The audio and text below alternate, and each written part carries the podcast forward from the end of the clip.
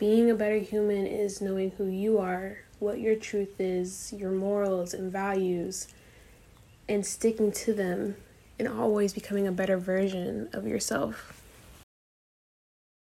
Welcome back to the InRaw Life podcast. Before we get into this episode, I wanted to let you know that we are addressing what is going on in our country right now. Jessica and I are firmly behind the Black Lives Matter movement, and no matter where you are in line with all that's happening in the world, I ask that you keep an open mind through this episode. Our biggest emphasis is that we empathize with each other. So even if we say some things that you don't necessarily agree with, we just ask that you come into this episode with an open mind and an open heart, because the best way that we can make a change is by trying to understand one another a little bit better. And the best way we can do that is by empathizing and listening to where the other person is coming from. Do you ever feel like you are the only one living a life that is too hard to handle? Welcome to the In Raw Life podcast, where we're going to talk about real life in its raw form. Each week, we'll dive into the stuff that nobody really likes to talk about, because it's uncomfortable, painful, a little awkward, or just weird. We want to normalize all of that and help you realize that you can live out your dream even in life's messiness. I'm Sierra. And I'm Jessica. And we're living our dream lives in real life, in raw life. Welcome back to the In Raw Life podcast. We muted ourselves last week because we felt like it was the right thing to do for both of us and for everyone and all of our amazing Black friends, brothers, sisters, all of that. But we also have had our time to realize that we have microphones and we can try to do some real good with them. So that's why we are here this week, trying to do our best to help. Are you at a loss for words? I mean, it's kind of like it's hard to speak on the subject as two white girls that, mm-hmm. as Sierra was just telling me, and it's the same way that I feel, it's weird to us. Like, you know, how does the rest of the, or how is it possible for other people to not think like us in the fact that, how is this even still an issue, basically? Mm-hmm. Like, how can people still feel this way towards people just because of the color of their skin? Yeah. And so it's hard because obviously we're also listening and educating ourselves more. And it's not enough to just say, well, that's dumb that you think that way. It's really trying to understand and being as empathetic as possible and listening and it's just sometimes what we've already been doing, even though we're trying to do our best and we think that it's the good thing, there's always more to learn. Yeah. Yeah. I think that it's interesting that that people don't think like me. That's been the hardest thing for me to understand, and actually I think it's kept me in the dark for a while. I remember I have a really close friend of mine who posted about this back in 2016 when it was an issue, and that brought light to my eyes that severe racism is still an issue, but I still just pushed it down and didn't think that it was, not that I tried to, well, I mean, I avoid painful things. And so I think, but I just assumed, you know, I honestly, if I'm being honest, I thought that she was nowhere, like she had nothing to worry about because she's educated, she's smart, she's beautiful, her kids are beautiful, like inside and out, not just like appearance alone. They were good people. And so for her to be concerned about having to teach her son, who's only 5 months older than Arrow, for her to say that she had to teach her son to, you know, to be respectful of cops just in case, like, it didn't make sense to me because I didn't think she was at risk. I figured that the kids that are at risk are the ones that are backtalking the cops and, you know, trying to create a scene. I didn't realize the severity of it. And so I apologized to her and a few of my other friends that I just was so, it wasn't like my intentions were bad in being dismissive, but I didn't want to believe that I could live in a world that was so cruel. And so I would just tell them, like, no, you're fine. Like, it's going to be okay.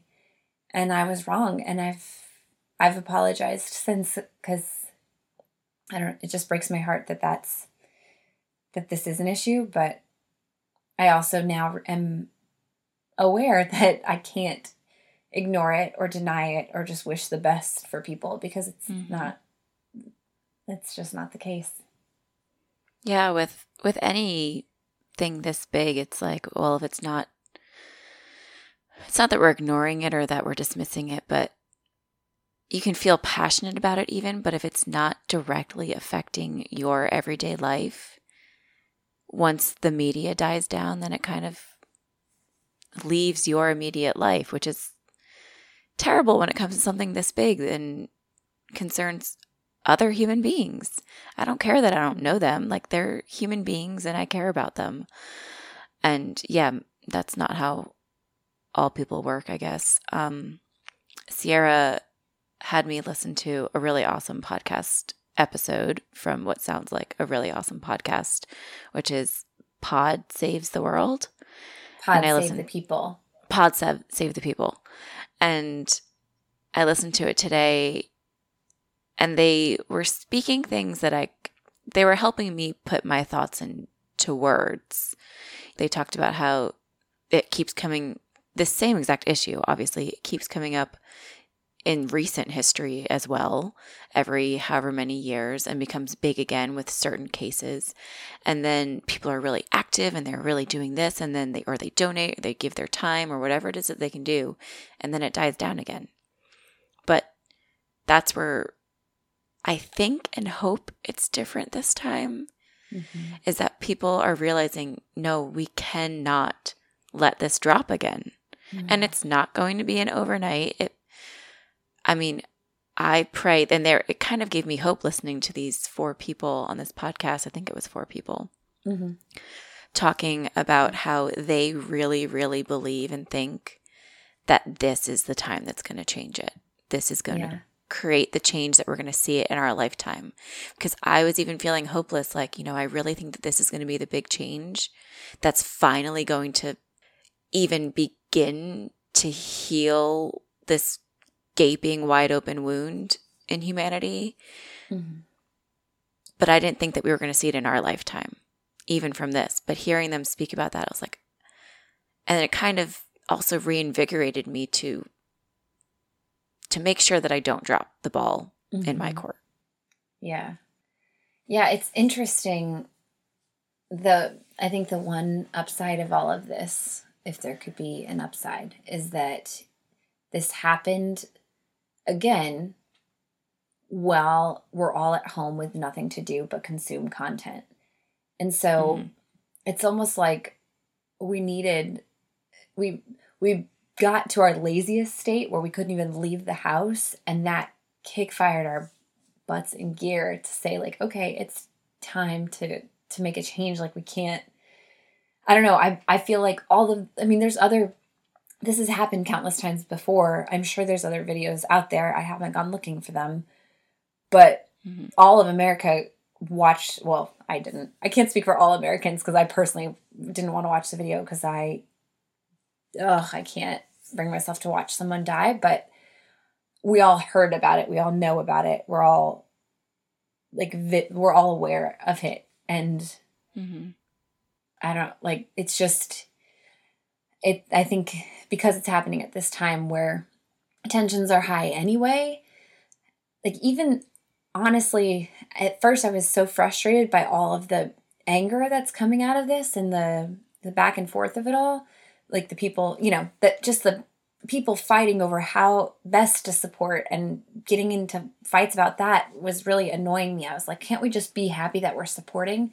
But I'm actually realizing that, hey, any conversation about this is moving in the right direction because conversations are being had, even if it's wars, like comment wars, conversations are being had more than they ever were before. And I think that's the silver lining of all of it. If there is some, mm-hmm. I don't know. I can't, there's also this part of me that like, I don't know. I watch these stories and I hear these children asking for a change. Like children, these children haven't even, mm-hmm. Their lives haven't even been shaped into anything yet. And they're just aware that they're not treated the same. And it brings me to tears. I cannot imagine a world that would set a child up for defeat based on no actions of their own. It just doesn't, mm-hmm. It doesn't make sense to me. Yeah. Yeah, I mean, this, it's changed the conversation that I'm having with Emmeline too, because, you know, I used to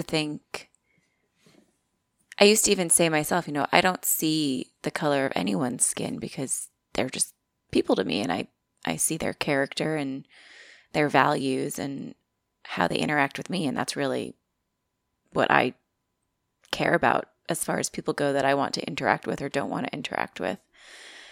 But even through all this, I mean, I've learned that lesson too. It's not, because I've always talked about celebrating everyone's differences with my daughter. And I was like, well, that is one of our differences. And that's to be celebrated, not scared of or mm-hmm. judging them on that. But so I don't want to, I think I was starting to get on the road of teaching her to be colorblind, which I thought was the good thing to do. And that's not the good thing to do. It's you want to see everything and celebrate it. Mm-hmm. And I do love that so many people are coming together, and us white folks are shutting the heck up so that we can listen, like really, really, truly listen for probably the first time and educate ourselves and let them educate us and be as empathetic as we can through that education so that we can help them finally make the change. Mm-hmm. And like that podcast I was listening to, they were saying, you know, they're all activists and researchers and teachers, and they were saying what they feel like is different this time, even just from a few years ago. And obviously this is a constant. It's just that we don't hear about every single case. But what they said is different is that, you know, the activists, even like back in the 1960s, they didn't have the access to all this information. Mm. They weren't able to connect with others so much either. Like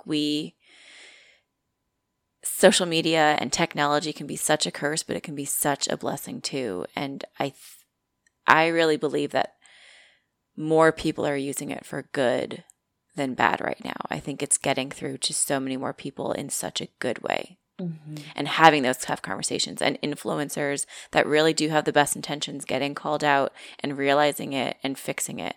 Mm-hmm. So, yeah. So I think that being said, I was motivated by hearing, because at first, okay. Sorry. It's just such an emotional thing. And I have a lot of emotions that I don't really know how to process because I don't usually let myself experience the sad stuff. I usually swipe it right under the rug and move on. But anyway, I'm making myself face it. And so I'm not even sure how to process through all of them. But that's one of the things that I have learned since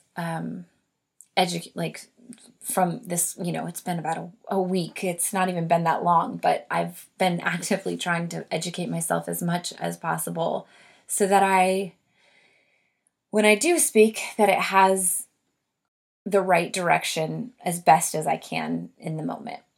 And one thing that I learned is that because at first I wanted to be silent because I thought, I don't know what to say. I'm white. I have no room to talk here. And that was the approach that I gave. But then I heard somebody say that if you are white, the best thing you can do is have conversations with other white people because people of color are not privy to the same rooms that white people are in. If a black person is in the room with you, you're not going to say the same things because you want to protect their feelings or not appear racist or whatever. But white people are more willing to share how they actually feel in front of other white people. So that empowered me to want to talk about it more and to want to share that I learned that, because anybody out there right now that's listening, if you feel uncomfortable talking about it and because you're white, I just want to empower you that's not you can have a voice and you can be the difference. You don't even know the people that you're impacting, the people that look to you for advice or an opinion or some clarity, even if it's just a friend who you talk to constantly and you have this conversation, you might bring some awareness to them that they had never seen before. I mean, we can all learn from each other's stories and experiences. And I think that's one of the biggest things that we can do in this moment, even though it feels you feel helpless, especially if you don't want to go to a protest because we're quarantined, but you're not helpless. There are things you can do. And I think that's what I want to get out of even this podcast episode, is that there's things that can be done to make a change now. Mm-hmm.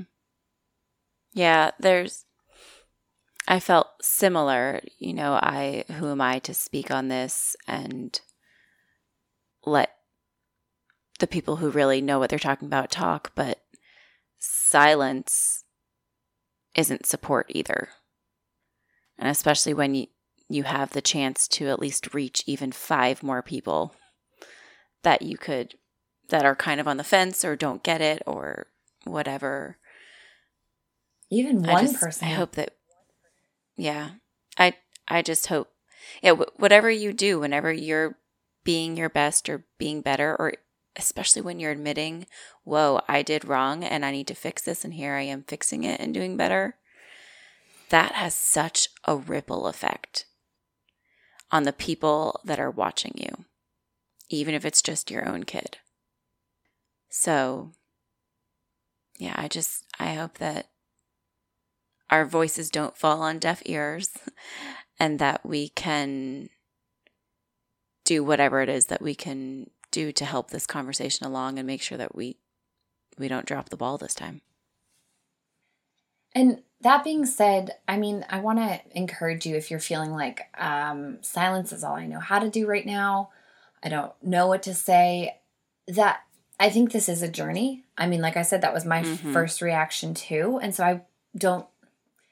I don't know. I would say don't beat yourself up over feeling like all you can do right now is silence, because I think a lot can be done in silence to prepare your voice. Because I also think that just speaking without pause can be damaging.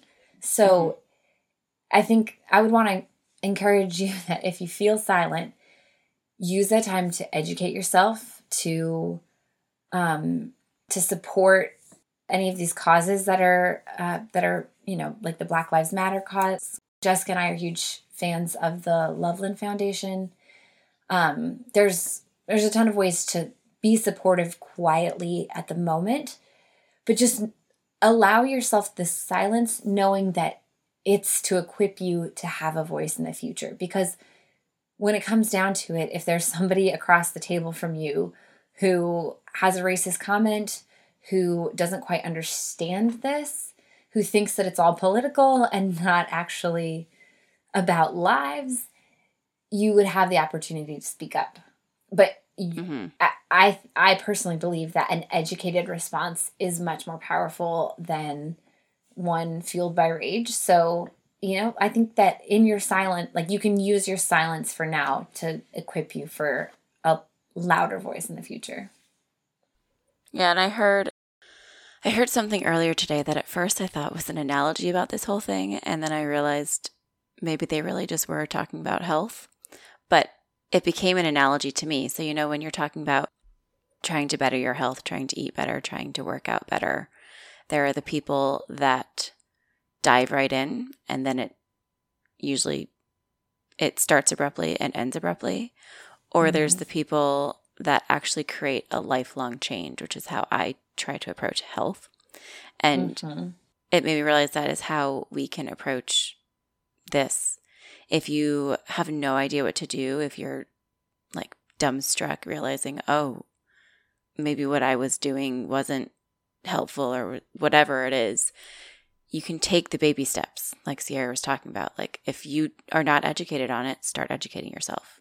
Little bit by little bit, just adding a little bit, whatever you can do to help the cause in your way, because we're all individuals and we're all going to be able to go about this in a different way. That is what will create the real change. And I want to emphasize so much to be empathetic towards other people's ways of handling this, because the only person that you can control in this entire situation is you. You can control the education that you have, the ways that you speak about it, the people you support, but you cannot control others. So the best way to help someone to see your side is to use empathy. And I believe that empathy comes from listening and actually hearing someone out.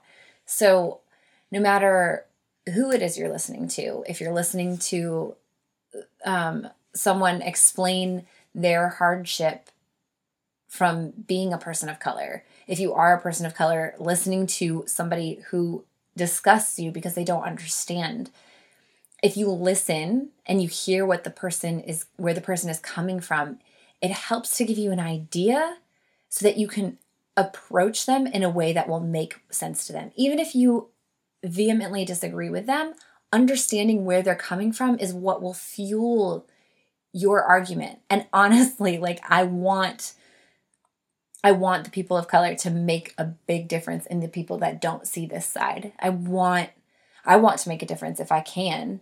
And I know that the people that are not on the side of justice at the moment don't necessarily believe that they're not on the side of justice. They're just miseducated. And so by listening to that and picking up on those cues, I think we can make a bigger difference.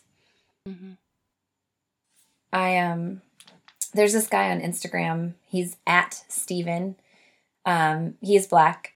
He posted on Instagram that he has an unpopular black opinion, and he talks about empathy. He says trying to shame people into posting on social media about all of this is not fair or helpful. If someone doesn't post, it doesn't mean they don't care, and it doesn't make them a bad person. And so he goes on to talk about social media and how the ways that we're acting on social media may not be the way people feel in their heart, because social media, talking about it on social media to some people feels unnatural because it is so public. So keep in mind, if somebody's not reacting on social media quite the way that you would want them to, you don't know what conversations they're having at home. You don't know who they're supporting. They could still be protesting and just not sharing it because it's uncomfortable for them to share it in a public forum with people they don't know versus privately with the people that they love and care about. But he ends it by saying, hold on, let me get there. He said, in a moment like this, there is no correct reaction. There is only empathy and how it inspires various types of change. And the truth is, if we were able to show a little more empathy as humans, we probably wouldn't be in this position in the first place. Yeah, it comes back to judgment too, is, you know, let's not be so quick to judge what's actually going on just because we don't see someone posting. Yeah. I mean, this whole thing is also centered around judgment itself. Yeah. I don't know. I feel like that's all I have to say. Yeah, I think that's about all we've got. I don't think that we really have much else to stand on besides just trying to inspire anyone who listens to this, just like any of our other episodes, to just really do your best to be a better human. And that means being a better human to all humans. I think doing your best is doing each one of our best is all we can do. Mm-hmm. Because if you're doing your best, then you, like, that could hopefully inspire others to do their best. And that means that you're always working on yourself. Mm-hmm. Yeah. And these are, I mean, obviously this has gone back so long that even these big moments have been baby steps. I mean, like, mm-hmm. the March at Selma was huge, and that was just a baby step in this process. So mm-hmm. know that you yourself, whatever you're going through, this is a baby step. A week ago, I wanted to push this under the rug because it was painful and I didn't want to deal with it. A few days later, I thought silence was my best answer. And now I feel empowered that using the microphone and the little audience that we do have to make some kind of change is the best that I can do. I don't know what tomorrow brings, but that's my best. The best next step. Yeah. So if we all just keep doing our best and let that be what it is each day, let that be different each day, then I think that can start to make steps towards a change. Mm-hmm.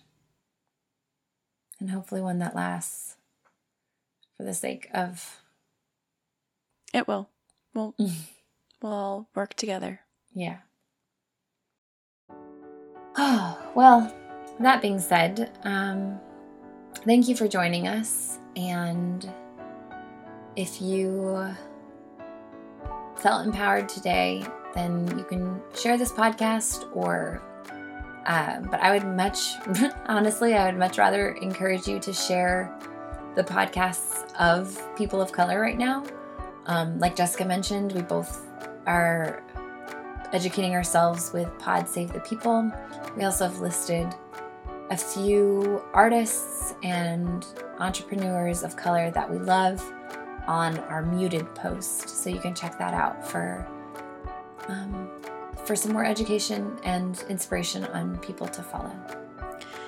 And just remember that growth and helping looks different for everyone.